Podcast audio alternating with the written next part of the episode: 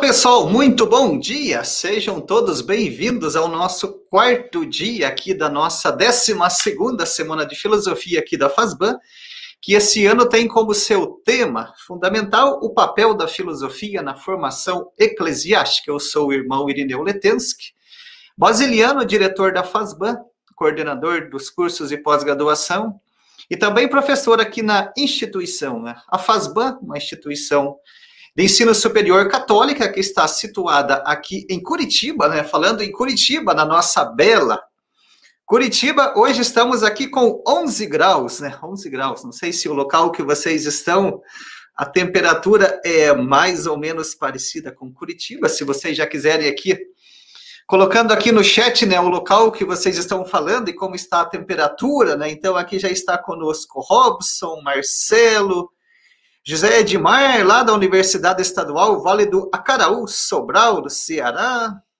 Frei Ítalo, Ricardo Ferrara, professor Tiago Onofre, seja bem-vindo, professor Tiago, nosso professor aqui da FASBAN, professor de língua portuguesa, latim, também da dinâmica do ensino da aprendizagem. Luiz Eduardo, Hasseman, Iago, Cleiton, Andrei também é o nosso aluno que está lá na Colômbia, né? Seja bem-vindo, Andrei. É, temos aqui também está o Silvano, Daniel também, nosso estudante aqui, Agustiniano, João Henrique, Alain, Ismael, lá do Quixadá, do Ceará, Antônio Souza, de Campina Grande, olha, quanta gente bacana já aqui conosco na nossa manhã filosófica aqui da FASBAN. Então, é, como vocês já sabem, nós já tivemos aqui nos nossos dias anteriores, na segunda-feira, a nossa abertura aqui com o professor Germano, doutor Germano Rigassi Júnior, lá da PUC de Campinas, né? instituição com a qual a FASBA tem uma parceria, né? e essa Semana de Filosofia mais um fruto dessa parceria aqui da FASBA com a PUC de Campinas. O professor Germano, na segunda-feira, falou conosco, é, refletindo sobre a seguinte questão, por que estudar filosofia na formação eclesiástica? Né? Na terça-feira, tivemos a presença do professor doutor Urbano Ziles né, sobre a questão da filosofia na formação dos sacerdotes.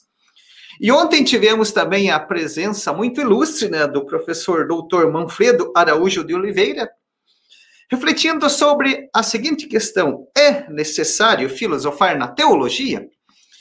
E hoje, dando continuidade aos nossos estudos da nossa 12 Semana de Filosofia sobre o papel da filosofia na formação eclesiástica, no nosso primeiro horário nós teremos aqui a presença do nosso professor da casa, né, o professor doutor Rogério Miranda de Almeida, que vai refletir conosco hoje sobre o que representou a fundação das universidades para a formação teológica no século XIII Bom dia, professor Rogério. Seja muito bem-vindo à sua casa mais uma vez.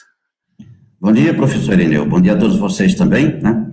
A todos aqui da casa, a todos que nos escutam, todos os alunos, né? aqui com, a, com as conferências essa semana feita online, então nós temos um alcance muito maior.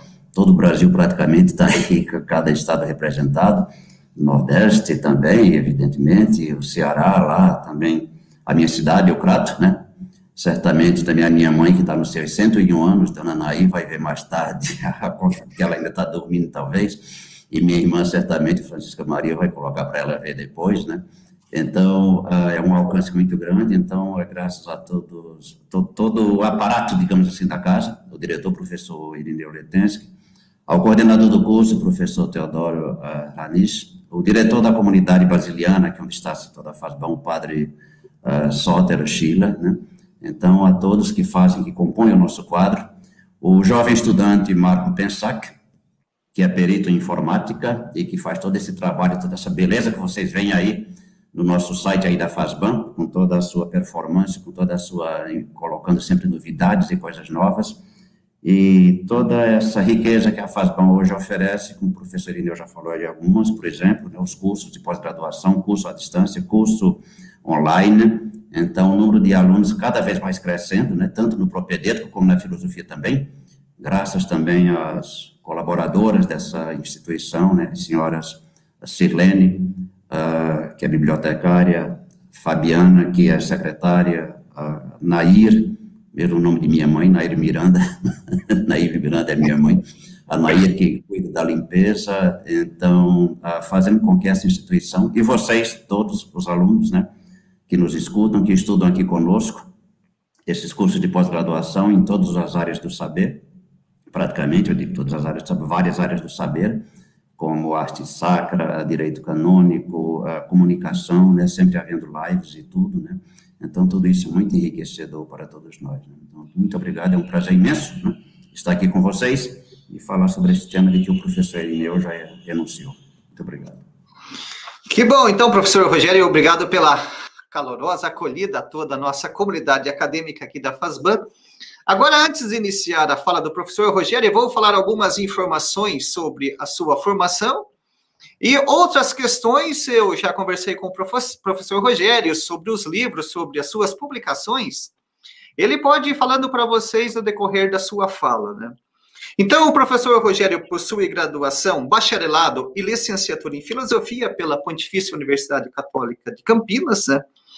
Possui graduação é, em teologia pela Universidade de Estrasburgo, também possui mestrado em teologia pela mesma universidade e também doutorado em teologia também pela Universidade de Estrasburgo, na França. E também possui seu doutorado em filosofia pela Universidade de Metz, né, 1997. professor Rogério já lecionou filosofia e teologia né, nos Estados Unidos. Né. Também lecionou filosofia no Pontifício Ateneu Santo Anselmo e teologia na Universidade Gregoriana, ambas instituições sediadas em Roma. Professor Rogério é professor emérito da Pontifícia Universidade Católica do Paraná, né, do programa de pós-graduação em filosofia. Atualmente, como eu já disse, né, o professor Rogério, ele é professor titular aqui na Faculdade São Basílio Magno, lecionando diversas disciplinas, orientando TCCs e também auxiliando aqui na parte das nossas publicações, das nossas revistas, né? Também é professor de teologia sistemática no Claritiano, no Centro Claritiano aqui de Curitiba. Professor Rogério atua principalmente nas áreas da filosofia antiga e medieval, com os temas de Platão, Agostinho de Hipona, as relações fé e razão, fé e ciência, na filosofia contemporânea, Schopenhauer e Nietzsche, filosofia e psicanálise, Freud, Lacan, a questão da linguagem, do sujeito e do desejo. Né? E como eu já adiantei, as demais questões, publicações, o professor Rogério poderá ir comentando com vocês no decorrer da sua fala, que tem como objeto principal o que representou a fundação das universidades para a formação teológica no século XIII. Professor Rogério, mais uma vez, muito obrigado por toda a sua colaboração aqui da FASBAN. Agora a palavra é sua para suas reflexões. Muito obrigado. Eu quero também agradecer aos nossos colegas, alguns estão nos escutando agora, nos vendo agora, os colegas aqui, os professores da FASBAN, né, que é graças ao corpo docente todo inteiro, né, que nós também, essa contribuição que todos dão, né, de uma maneira ou de outra, mas então é graças a esse apoio também dos colegas, dos professores, né. Eu me sinto um pouco apequenado depois de todos esses nomes ilustres que já passaram por aqui, o professor uh, Germano Legassi Júnior, que é uh, reitora da Universidade Católica de Campinas, a Pontifícia Universidade Católica de Campinas, né, que eu conheço há mais de 40 anos, né, acompanhei todo o seu desenvolvimento intelectual, desde quando ele era adolescente, e uh, foi, fez uma carreira brilhante na universidade, foi professor, uh, mestre e doutor também em Hegel, foi professor, uh, pró-reitor, vice-reitor e atualmente reitor. Né. Depois o professor Urbano Ziles, né, que falou, com a sua vasta experiência, seu vasto cabedal filosófico e teológico, e a sua vasta experiência também de escritor, produziu muitos livros, e a experiência também como reitora, né, da PUC de uh, Rio Grande do Sul, de Porto Alegre. Depois o professor Manfredo, na sua juventude dos 80 anos, em plena em pleno vigor e em plena lucidez, né, que falou com brilhantismo ontem também, né, sobre, uh, a, a, dando ênfase sobretudo a Karl Rahner, né, e a, a questão do ensino da filosofia, da, da, filosofia na teologia. Então, uh, o meu tema, então, como já foi anunciado pelo professor Irineu, que representou a fundação das universidades para a formação teológica no século XIII. Eu vou ler de maneira corrida, pessoal, porque eu tenho o hábito de, quando eu vou lendo, eu vou explicando, explicando, explicando, mas aí a gente poderia se alongar muito, e dado que o dia hoje está muito carregado, de carregado assim no bom sentido, porque logo em seguida haverá os mini cursos e tudo que o professor Irineu vai anunciar, né? Então, nós temos uma manhã cheia, né? Então, eu vou ler na medida do possível, e lá pelas 9h15, 9h20, então nós daremos como encerrado, né? Se eu vir que não conseguir uh, terminar tudo, então pelo menos eu apresso um pouco e termino com minhas próprias palavras. Mas eu vou lendo, em todo caso. Né? Então, veja bem. O que representou a fundação das universidades para a formação teológica do século XIII, né? Existem muitos preconceitos com relação à Idade Média, como vocês sabem, né? Mas ninguém vai estar falando de preconceito, não. Essa história de falar de preconceito, isso não leva a nada. Né? Se perde tempo e depois uh, se termina caindo em preconceito também. Então, deixa para lá esses preconceitos que existem com relação à Idade Média, né? Foi um dos períodos mais brilhantes do ponto de vista intelectual, filosófico, teológico, né? Do ponto de vista intelectual, que deixa muitas universidades hoje para trás, né? Então, se fala da Idade Média como se, mas, como eu falei, é melhor falar das coisas positivas. Né? Vejam bem, no primeiro capítulo de sua obra, Raízes da Modernidade, Henrique Cláudio de Lima Vaz enuncia a sua tese, sob a forma de resumo, do seguinte modo: ele diz, nosso ensaio situa-se no âmbito de uma reflexão que se pretende filosófica sobre um episódio da história intelectual do Ocidente que preparou, segundo reconhece a historiografia recente, o terceiro grande evento intelectual dessa história. O primeiro foi o nascimento da razão grega. O segundo, a assimilação da filosofia antiga pela teologia cristã. O terceiro, o advento da razão moderna, porque para Lima Vaz, a modernidade começa propriamente, por isso que o, livro se chama Raízes da Modernidade, né? ele coloca essas já no século XIII, as primeiras sementes, usando essa metáfora botânica. Aí ele continua, nossa reflexão move-se no terreno da dialética fundamental, cujos, é, cujos termos estruturam o sentido e orientam o desenrolar daqueles acontecimentos fundadores. Continuidade e descontinuidade, eu diria ruptura e retomada, Primeiramente entre mito e razão, depois entre filosofia antiga e teologia cristã. Finalmente entre teologia cristã e razão moderna. Aqui ele já resume tudo, pessoal. Estou lendo um pouco de maneira rápida, mas vocês podem depois rever isso daí.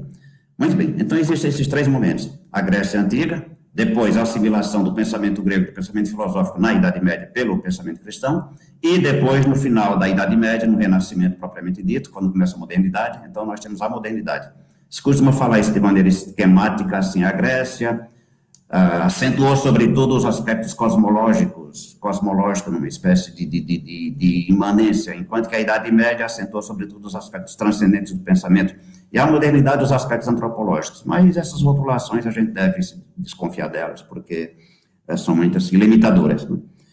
Muito bem, ao considerar o século XIII como o apogeu do saber filosófico teológico, que se desenvolveu ao longo da Idade Média, Henrique Claudio de Lima observa no segundo capítulo de sua obra né, que as mudanças que manifestaram a pujança de uma civilização em movimento alimentaram ao mesmo tempo as crises que a encaminharam para o seu declínio e o seu fim. Nesse caso, então, o século XIII representa ao mesmo tempo o apogeu, o ápice né, do desenvolvimento intelectual de toda a Idade Média e ao mesmo tempo o começo do declínio. Então, de onde a conclusão de Lima Vaz? Ele diz desse jeito: o século XIII oferece, portanto, duas visões aos olhos do historiador. A da civilização que avança para atingir a plenitude de suas virtualidades criadoras e a da civilização que anuncia, nesse supremo esforço, a exaustão de suas forças. É um perfeito hegeliano que está falando, pessoal. Todo movimento ele está dialeticamente condicionado às superações que estão imersas no seu próprio bojo, né? Todo movimento dialético, todo movimento é dialético na medida em que, todo movimento histórico, né? toda criação histórica é dialética na medida em que, dentro do seu próprio bojo se encontram as sementes, se a gente pudesse dizer assim, de sua própria destruição e recriação.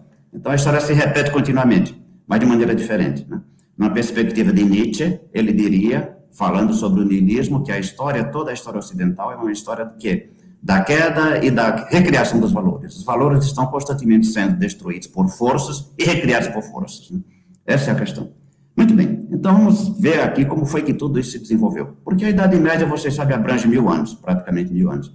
Então se fala da Idade Média como se fosse um bloco monolítico, sólido, mas a coisa bem mais nuançada do que, que se imagina. Né? Eu me lembro que uma vez lá na Unicamp, o professor uh, Benjamin, que é um medievista, um grande medievista, dando aula sobre, da, da, sobre a Idade Média, ele falou que existe esse preconceito segundo o qual a Idade Média é um pensamento todo ele coeso, inteiro, harmônico, nada disso. O pensamento medieval é extremamente diversificado e, divers, e, e extremamente fragmentado. Isso daqui me, uh, trabalhou muito essa questão e finalmente deu esse livro aqui, do qual eu tiro grande parte dessas coisas que estou, vou falar para vocês, a fragmentação, a fragmentação da cultura e o fim do sujeito. O que eu vou falar também se encontra aqui nesse livro, publicado por vários autores, chamada Espiritualidade, Saúde e Cultura, publicada aqui pela editora Juruá, de Curitiba, né? Os colaboradores, organizado pelos professores, pela professora Mary Ruth Gomes Esperandio, da PUC, o professor Sérgio uh, Rogério Azevedo Junqueira, né? e o professor Márcio Luiz Fernandes é o coordenador uh, dessa publicação. E o primeiro, justamente o primeiro capítulo, né, uh, eu, é o primeiro capítulo, Filosofia Cristã, Reflexões em torno de uma polêmica, né, de minha autoria, onde grande parte dessas coisas também podem ser encontradas. Muito bem, mas se nós colocarmos a Idade Média, por exemplo, começando né, historiograficamente em 395, com a divisão do Império Romano do Ocidente e do Oriente, né, feita pelo imperador Teodósio, né, Teodósio I, dividiu o império para os dois filhos, ou aquela outra data, 476, que é a, o último imperador romano e quando finalmente o Império Romano cai. Os historiadores hoje veem que, na verdade, essa decadência já começou bem anteriormente, né, porque não se trata simplesmente de um fato político, mas se trata de toda uma conjugação e de toda uma convergência de vários fatores, de ordem econômica, de ordem, uh, de ordem política, sobretudo de ordem política, de ordem econômica, e que levaram, de ordem moral também, né, e que levaram a essa decadência, enfim, como todo império uh, se, esse, todo império decai, todo império de, e, e recomeça, recomeça outras coisas de novo, né. Muito bem. Então, se nós pegarmos a data de 476, vai, iria até por exemplo, 1453, como se sabe, com a tomada da Bastilha. Mas também essa, esse marco é mais também de caráter mais uh, didático, né? Porque a história não é desse jeito, não é só uma, um fato que determina as mudanças, a periodização. Uma das coisas que mais preocupa os historiadores, ou que mais ocupa o pensamento dos historiadores, quanto à periodização, é justamente onde começa, onde termina e onde começa. É toda uma série de fatores que se entrelaçam uns nos outros. Né? Aí outra data que se coloca também é a chamada descoberta da América, né, em 490, 1492, por uh, Colombo, e outras datas também, em todo caso, em torno do Renascimento. Né? Foram vários fatores. Então, são mil anos. Acontece que, do ponto de vista intelectual, né, do ponto de vista intelectual, a Idade Média teve o seu brilho no começo, porque existe a Idade Antiga, tardia, de, tardia, o século III, o século IV, né, se a Idade Média começa em 395 ou em 476, no qual se citou, por exemplo, a figura de Santo Agostinho e todo aquele movimento filosófico chamado neoplatonismo, a começar por Plotino, né, no século III, e tendo seus seguidores também, como Próclo, Jâmblico, Porfírio, que era uh, discípulo de uh, Plotino, né, uh, também Dionísio Areopagita e Santo Agostinho. Então, foi, eu costumo colocar Santo Agostinho, no, na, na verdade, no entre dois, entre a antiguidade, a antiguidade tardia e a idade média. Ele está no entre dois, porque ao mesmo tempo ele representa o fim da idade antiga e ao mesmo tempo. Agora, a importância, o impacto que a sua filosofia, a sua teologia tiveram na idade média, eu tendo mais a colocá-lo já na idade média. Né?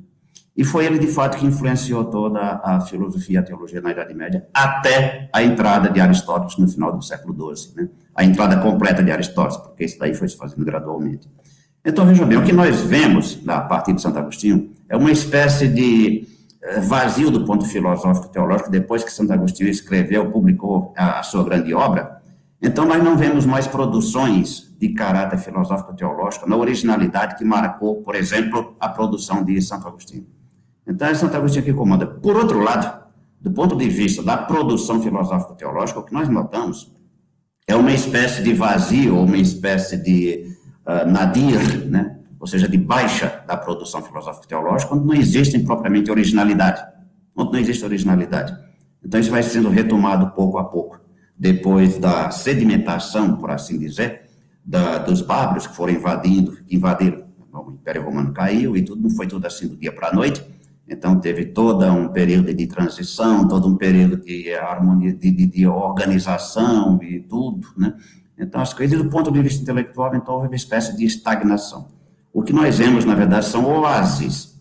Aqui e acolá um pensador de grande desenvoltura, como, por exemplo, uh, Boécio, que viveu, morreu em 505, 525 ou 524, dependendo da data. Boécio, que era uma espécie de ministro primeiro-ministro do Império Romano, que caiu na desgraça do imperador, né, do imperador que era o Ostrogodo, Teodósio, né, grande, Teodósio o Grande, né, Teodorico, desculpe, Teodorico o Grande, né, imperador bárbaro, Ostrogodo, né, então Boécio foi acusado de uma política filolatina, de uh, incentivar por demais, ou de favorecer por demais uma política latina, ele havia deixado escritos, ele tentou fazer justamente uma conciliação entre Platão e Aristóteles, Publicou também obras uh, comentando as obras de Aristóteles, sobretudo as obras lógicas que ele traduziu, e escreveu um livro que é um dos livros mais lidos na história da filosofia, que é a Consolação da Filosofia, onde ele narra os seus últimos dias na prisão.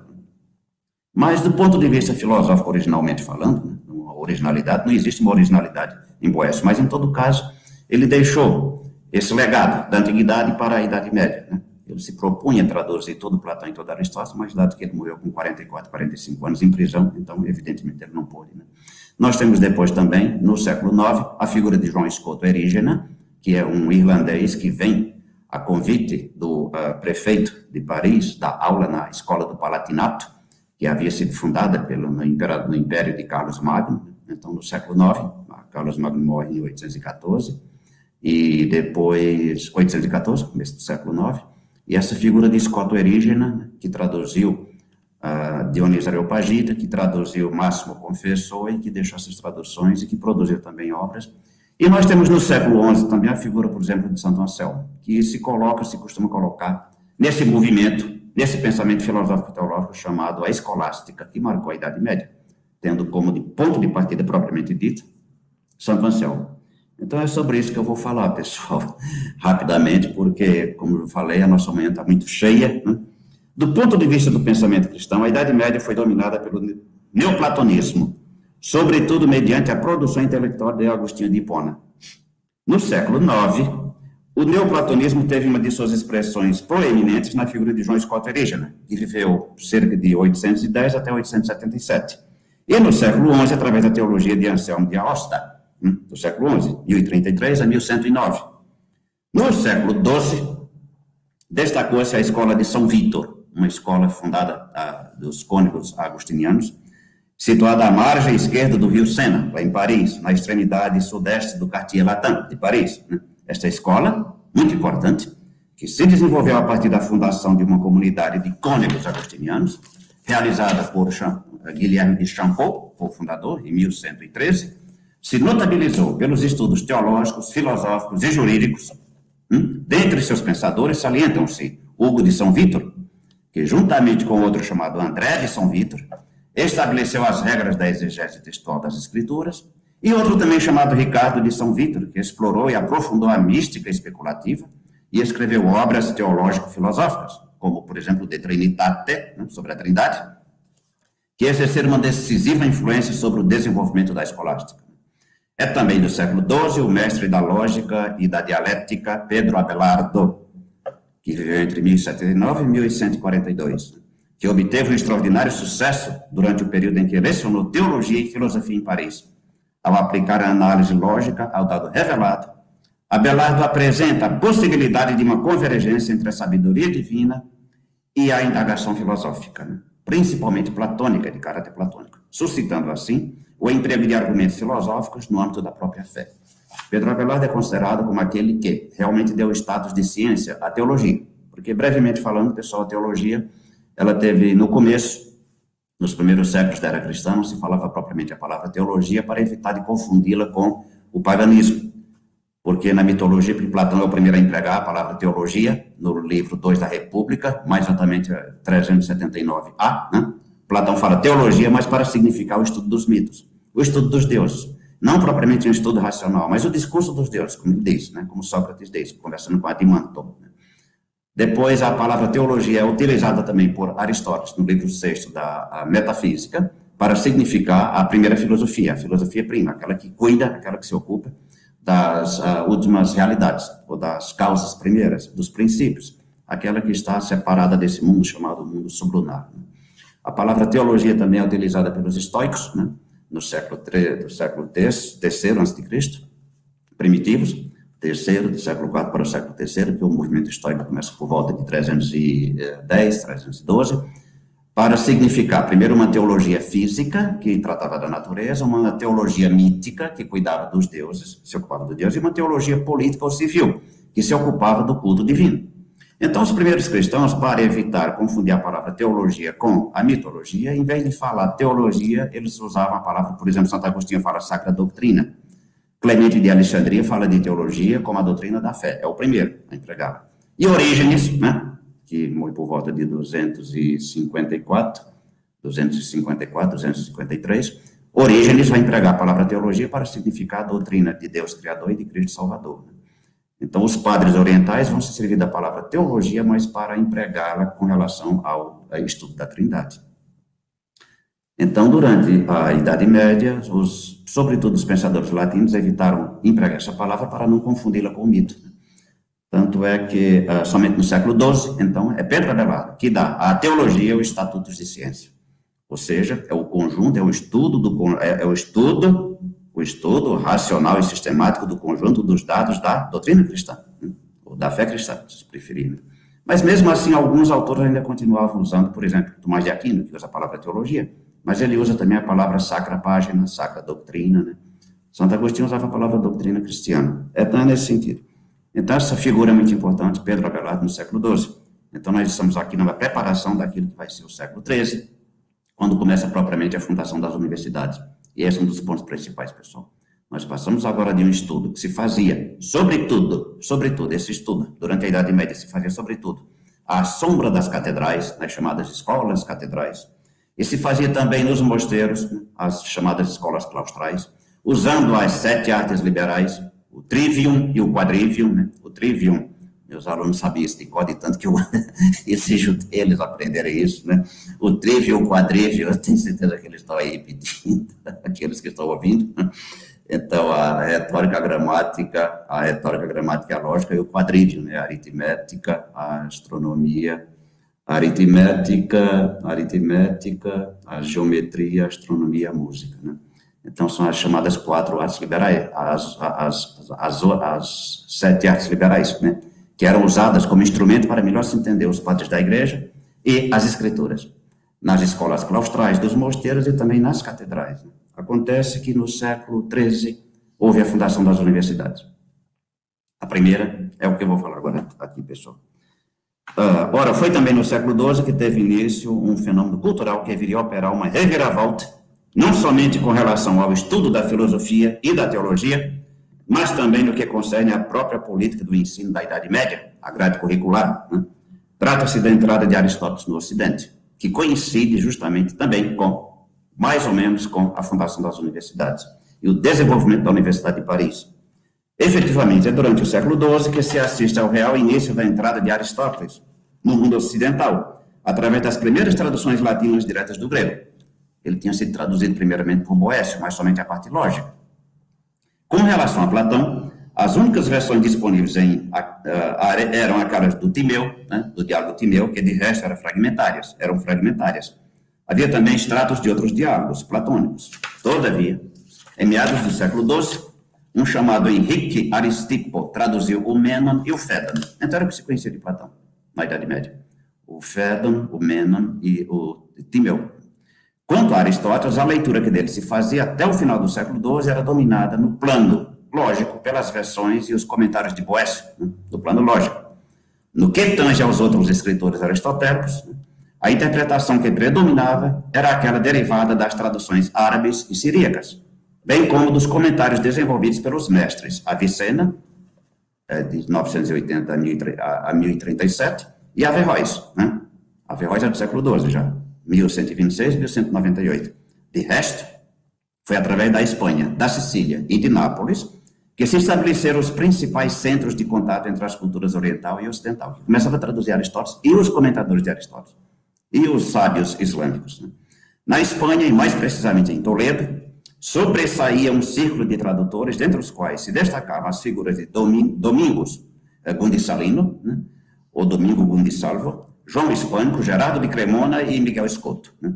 Estes tradutores verteram do árabe para o latim obras provenientes de Aristóteles e dos sábios islâmicos, sobretudo aquelas de Al-Farabi, Al-Ghazali e Avicena.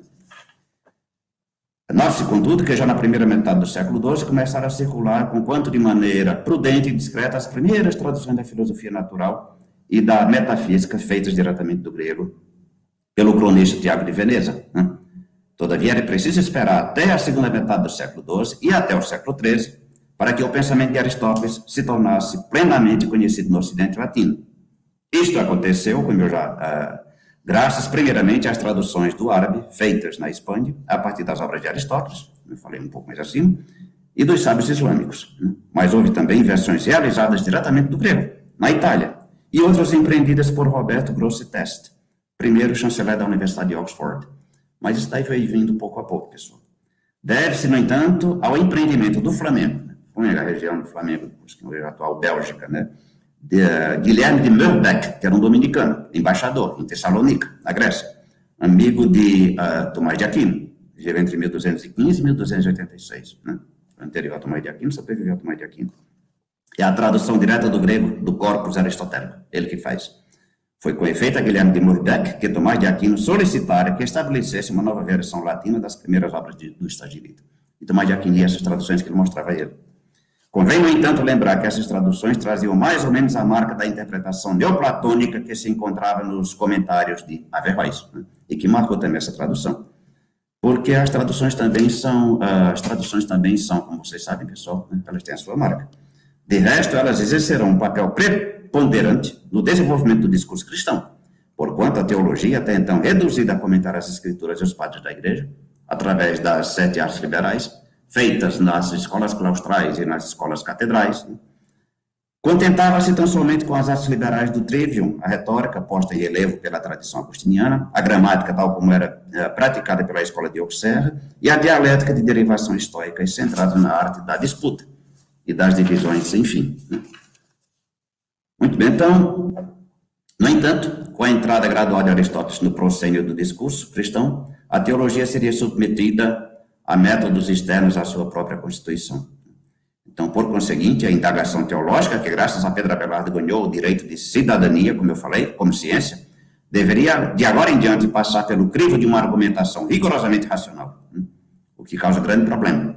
Então, a teologia tem a ver ou não tem a ver com a racionalidade? Eu só queria ler rapidamente aqui, pessoal, um comentário que eu tirei justamente de Etienne Gilson, o medievista Etienne Gilson, ele diz desse jeito. Segundo Gilson, Toda conclusão cujas premissas são conhecidas unicamente à luz da razão é habitualmente considerada como necessariamente filosófica, que é a luz da razão. Tem-se, pois, de um lado, que um raciocínio desta espécie não encontraria lugar no campo da teologia, que, como vimos, invariavelmente supõe a fé e a revelação. Então, apontaria para uma dicotomia entre uma e outra? Seria possível dialogar com a fé a partir de um ponto de vista racional e vice-versa? Por outro lado, porém, é também aceita como verdadeira a afirmação segundo a qual toda conclusão teológica procede através do silogismo, em que, pelo menos, uma de suas premissas depende da fé. Já se parte do dado da fé. Esta maneira de entender a teologia, diz o autor, diz Gilson, é verdadeira naquilo que afirma, mas insuficiente naquilo que nega, ou recusa como falso. Com efeito, deve-se, antes de tudo, levar em conta que a matéria da chamada teologia sobrenatural né, são os próprios dados transmitidos pela via da revelação, e somente por esta via. Visto, portanto, que o dado revelado não é acessível senão através da fé, hum, segue-se que todo raciocínio teológico se desenrola, ele também a partir e através da fé. Se, contudo, é lícito admitir que uma conclusão de fé não pode pertencer à filosofia, não se deve daí inferir, daí inferir que uma conclusão puramente racional não possa de forma alguma pertencer à teologia. Ora, o método fundamental da teologia, que predominou ao longo da escolástica, né, a partir do século XI, sobretudo a partir do século XII, e a despeito de todas as nuances e diferenças que marcaram este longo, fragmentado e multifacetado período, se exprime essencialmente pelo uso frequente e livre do raciocínio filosófico. É por isso que Etienne Gilson conclui desse jeito, eu estou citando. É pelo fato de ela né, percorrer, recorrer à fé, que a, a, teologia, olha, é pelo fato de ela recorrer à fé que ela é uma teologia escolástica, de Gilson. Mas é pelo uso característico que ela faz da filosofia que ela é uma teologia escolástica. Primeiramente, ele diz uma teologia escolástica. Mas é pelo uso característico que ela faz da filosofia que ela é uma teologia escolástica. à medida em que não prescinde ou não rejeita os dados também, a, partindo dos dados da fé, não rejeita também a própria a racionalidade, né, ou a própria razão. Muito bem, entre os séculos XII e século XIII, pessoal, outro fenômeno, então, viria a caracterizar a vida intelectual da Europa. Foi justamente o aparecimento das universidades, que vieram eclipsar as escolas monásticas e episcopais, onde até então se desenrolava o ensino da Idade Média. No entanto, a configuração, a distribuição espacial e o funcionamento das universidades, da universidade medieval, chamada Universitas Medieval, diferem totalmente daquilo que modernamente se entende por universidade. Deve-se primeiramente ter presente que não se tratava de uma universidade organizada e centrada num determinado lugar, num lugar só, né? nem tampouco de um conjunto de edifícios estabelecidos em diferentes pontos de uma cidade, com seus departamentos, suas secretarias, etc. Era bem diferente. Tratava-se, antes de tudo, de uma realidade intelectual, na qual professores e alunos participavam do ensino ministrado e distribuído numa mesma cidade. Então, era sobretudo a figura do mestre e dos alunos. De sorte que o que se destacava, em primeiro lugar, hum, não era um número preciso de faculdades abrigando cada uma a sua própria especialização e as burocracias ela correspondentes, mas antes um conjunto de mestres e discípulos que residiam numa mesma, numa mesma cidade e perseguiam objetivos comuns. Né? Aí havia diferentes uh, divisões, mas eu não vou falar, porque senão a gente iria se alongar muito. O Studium Generale, havia o Estudo Universale Generale, e o que pertencia, por exemplo, à ordem, que pertencia à província, e por aí vai. Qual foi a primeira universidade a ser fundada? Foi a Universidade de Bolonha, já no século XI. Mas era uma faculdade essencialmente jurídica, pessoal. Os estudos jurídicos que se desenvolveram já em Roma no primeiro e no segundo século da era cristã foram depois retomados e no século XI, com a fundação da Universidade de Bolonha, então foram lá, né, que se desenvolveram. E depois, entre o século XII e o século XIII, a figura do uh, jurista Graciano, que era um monge camaldulense, que vai dar toda a, que vai dar toda a autonomia e vai dar toda, consolidar, na verdade, por assim dizer, o código chamado depois direito canônico. Né? A Universidade de Bolonha, cuja fundação remonta ao século XI, mais exatamente 1088, foi a primeira a se tornar uma entidade regularmente organizada dentro dos moldes das universidades que viriam depois. Sem embargo, e durante muito tempo, ela funcionou mais como um centro de estudos jurídicos do que propriamente como uma universidade típica dos séculos XIII e XIV. Ainda hoje, a Universidade de Bolonha é conhecida pelos seus estudos jurídicos. Com efeito, não foi senão em 1352 que, finalmente, o Papa Inocêncio IV adotou de uma faculdade de teologia regular. Já no ano de 1200, o ano de 1200 marca o início da Universidade de Paris que será seguida por aquelas de, evidentemente, para os ingleses, 1200, a primeira fundada foi a de Oxford, na Inglaterra. Para os franceses foi a de Paris. É como aqui no Brasil, qual foi a primeira faculdade de Direito fundada em 1827? É de Olinda ou de São Paulo? Né? Mas as atas é que vou falar, pessoal. Mas, enfim, já no ano de 1200, marca, o ano de 1200 marca o início da Universidade de Paris, que será seguida por aquelas de Oxford, Evidentemente, o inglês vai dizer o contrário, que será seguida por aquela de Paris. A Universidade de Cambridge, de Montpellier, também na França, Toulouse, também na França, Salamanca, Valladolid, na Espanha, Nápoles e outras. Todavia, eram as escolas de Notre-Dame que se sobrelevavam às demais, pois foi de lá que se originou a Universidade de Paris. Justamente as escolas de Notre-Dame. As escolas que eram a sombra da Catedral de Notre-Dame, foi a partir de lá que se originou a Universidade de Paris. Era ela constituída por quatro faculdades, a Universidade de Paris, quando ela se formou. A Faculdade de Artes, assim chamada em recordação às artes liberais, ou de Filosofia, a Faculdade de Teologia, a Faculdade de Direito e a de Medicina. Eram quatro. Na Faculdade de Artes, a filosofia que predominou, a partir do século XIII, foi aquela de Aristóteles, que já havia sido traduzido para todo do, do grego, diretamente do grego, por Guilherme de Merbeck. Né?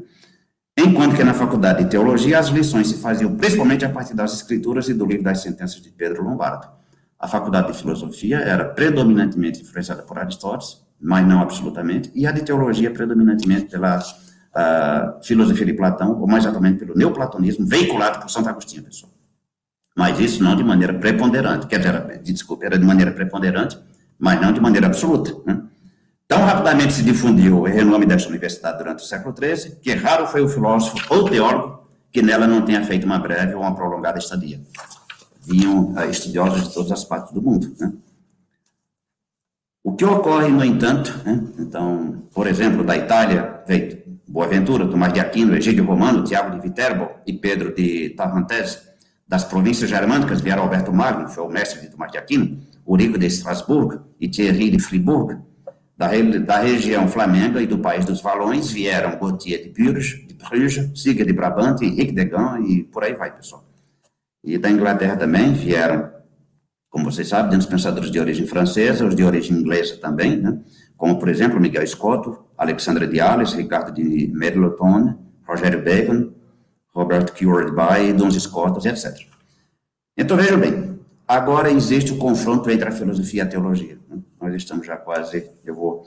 Durante o século XIII, a história da entrada e da assimilação do pensamento de Aristóteles no Ocidente latino se confunde com a história da Universidade de Paris, Sendo aquele centro de estudos dominado por duas faculdades principais, a de artes, essencialmente marcada pelo aristotelismo e pelo averroísmo, averroísmo, e a de teologia, em que os neo-agostinianos terminaram por sobrepujar a sua rival, não é de admirar que a recepção do pensamento aristotélico se fizesse ela também de maneira tensa, sinuosa e tumultuada. o que é que ocorre também? Entre 1200 e 1210, os escritos do Estagirita, de Aristóteles, que já se achavam traduzidos e conhecidos, eram os seguintes: partes da metafísica e da ética, uma grande parte da filosofia natural e da, da psicologia. A ética a nicômica só seria integralmente traduzida de, entre 1240 e 1242. Acontece que em, ah, houve uma, no mesmo ano de 1210 um conflito provincial dos bispos da província de Sons, reunidos em Paris, proibiu a divulgação e o ensino público da filosofia de Aristóteles. Aí tudo isso foi indo, pessoal, com todas as condenações, culminando finalmente, culminando finalmente com a condenação, né?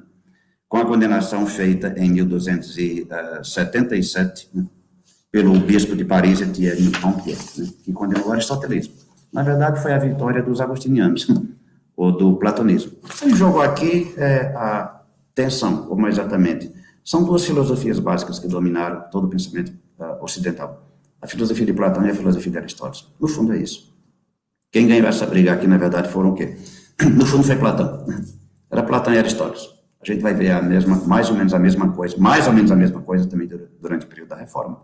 Lutero era um agostiniano. A sua teologia é uma teologia basicamente agostiniana. Mais uma vez, é o platonismo que vence. É essa história, pessoal. Então, como eu dizia, os ataques contra o filósofo, contra o chamado aristotelismo heterodoxo, representado por Siga de Brabante e Boécio de Darcy, não tardariam a ser novamente desferidos pela artilharia da ala neo-agostiniana. De sorte que já no dia 10 de dezembro de 1270, 15 teses foram condenadas pelo bispo de Paris, Etienne Tampier, que tinha jurisdição para isso, das quais três eram de inspiração averroísta. Dentre as questões censuradas se destacam, eu não vou ler, pessoal, porque é muita coisa, Finalmente, no dia 7 de março de 1277, sobreveio o inevitável e já esperado veredicto, exatamente três anos após o falecimento de Tomás de Aquino. 1277, tem falecido em 1274, Etienne Tampier, arcebispo de Paris, assessorado por cerca de 16 teólogos neo-agostinianos, emite o famoso decreto pelo qual 219 teses, entre as quais se incluem as de Siga de Brabante, as de Boécio, de Dácio, e algumas de Boécio de Dácia, desculpe, e algumas de Tomás de Aquino, são condenadas. Aí depois entra aqui nos detalhes da... Nós já estamos nos aproximando do fim. Eu vou dizer o seguinte, pessoal. Na verdade, nesse universo tão uh, multifacetado de uh, questões, o que se nota, vou dizer com minhas próprias palavras, né? Quando se fala da Idade Média, sobretudo uh, sobretudo no século XII, no século XIII, no século XIII, com a fundação das universidades, o estudo passa a ser agora um estudo da universidade, e a escolástica agora passa a ser uma ciência rigorosamente, digamos assim, uma rigorosamente uh, racional, lendo os dados da fé. Então, a questão que se coloca é praticamente aquela mesma que já havia se colocado anteriormente. Desde o começo do cristianismo, à medida em que o cristianismo vai avançando para o ocidente, é como conciliar a sabedoria cristã com a sabedoria pagã que a sabedoria cristã vem da revelação, é marcada pela categoria de povo, é marcada pela categoria de história, é marcada também pelo conhecimento mais de caráter mais experimental, é marcada pelo monoteísmo, como conciliar tudo isso com um pensamento, com uma sabedoria que é marcada pelo politeísmo, é marcada pelo conhecimento mais de caráter racional. A ênfase é dada a própria palavra, mas uma palavra racional, enquanto que na cultura semítica é uma palavra, a palavra independentemente disso. Né? Depois nós vemos na Idade Média essa questão da relação, não mais entre sabedoria cristã e sabedoria pagã, mas entre fé e razão. Fé e razão. Na medida em que a teologia se transforma agora numa ciência. O que nós vamos ver na Idade Moderna, resumindo, é o quê? É a problemática de fé e ciência tal qual como a idade, a idade moderna, tal qual como a modernidade começou a compreender, né, a partir do final do Renascimento. Então, só marchando para o fim, pessoal, uh, eu concluo dizendo desse jeito, né, porque, veja bem, como eu comecei citando Henrique Claude de Lima dizendo que o século XIII, como apogeu, o apogeu do pensamento filosófico teológico medieval, ou seja, escolástico, né, é ao mesmo tempo o zênite o apogeu e, ao mesmo tempo, a preparação para a sua própria a decadência, né? ou para a sua própria destruição. Se colocar, se costumava dizer a, a escolástica, a dissolução da escolástica, mas esses termos hoje se evitam. Né? Se fala de escolástica posterior. Só para encerrar, pessoal, eu concluo reproduzindo mais uma vez as ponderações de Cláudio de Lima Vaz, no mesmo livro, chamado Raízes da Modernidade, onde ele diz, numa das suas faces, a vida intelectual do século XIII concentrada sobretudo nas universidades de recente fundação, Paris, Oxford, Bolonha, Toulouse e outras, conhece um extraordinário enriquecimento com o afluxo poderoso da ciência greco-árabe. Continua Henrique Cláudio dizendo, o saber universitário atinge um alto nível de perfeição formal no uso dos instrumentos lógicos. Vê a ciência experimental dar seus primeiros passos, reformula as bases da educação acadêmica, integrando as tradicionais artes liberais, no corpo didático da filosofia, cuja descoberta como saber autônomo constitui, sem dúvida, o mais importante acontecimento intelectual da época. O uso dos instrumentos conceptuais oferecidos pela filosofia, continua ainda Nicolau Lima Weiss, permite elevar a ciência teológica à altitude das grandes sínteses que floresceram no século, né, com estudo nas universidades. Né. Olhada, porém, de outra face, toda essa expansão, complexidade e intensidade da vida intelectual é acompanhada por sucessivas crises e tensões. E aqui eu completo aquilo que Henrique Lorde acabou de falar. Crises e tensões que apontam para novas transformações, prenunciando assim novos tempos e, portanto, novos modos de pensar e agir, que é a modernidade. Nós já entramos na modernidade, pessoal, onde a questão agora passa a ser não mais aquela discussão que se fazia nas universidades no século XIII entre fé e razão, mas é uma discussão agora que se faz entre fé e ciência. Dado o nosso tempo, porque como eu falei, o professor Irineu falou também no começo, a manhã está muito cheia, e vai haver os minicursos e tudo, né? É, semana de filosofia aqui, ela bomba, pessoal, tem de tudo, né? Tem conferências, tem... eu vou só concluir fazendo uma pergunta a vocês, né? sobre a forma de, uh, de desafio, sobre a forma de indagação. Eu estava lendo, né, um dia desses aí, essa semana já ainda, dando aula de teologia para os meus alunos, num livro sobre teologia, onde os autores falavam desse jeito. A modernidade coincide também com a volta do sagrado. Porque se a gente colocar a teologia no campo mais amplo, no, âmbito mais amplo assim, do divino, do sagrado, né? Então a gente poderia levar a teologia, conduzir a teologia para, digamos assim, de um ponto de vista mais amplo, né, para o próprio divino, o divino, o sagrado. Os autores diziam, chamou a atenção, a volta do sagrado na modernidade. A pergunta que eu deixo a vocês, sobre a forma de eh, desafio, é: o sagrado, ele voltou? O que significa dizer que ele havia desaparecido? Ele voltou? Ele havia desaparecido? Ou ele continua, ou ele nunca desapareceu? Continuando embora sob outras formas, outras modalidades, outros desafios? É a pergunta que eu lhes faço. Deixo aí para vocês, meditação de vocês, para reflexão de vocês, né? e por aí vai. Muito obrigado pela acolhida e por ter escutado.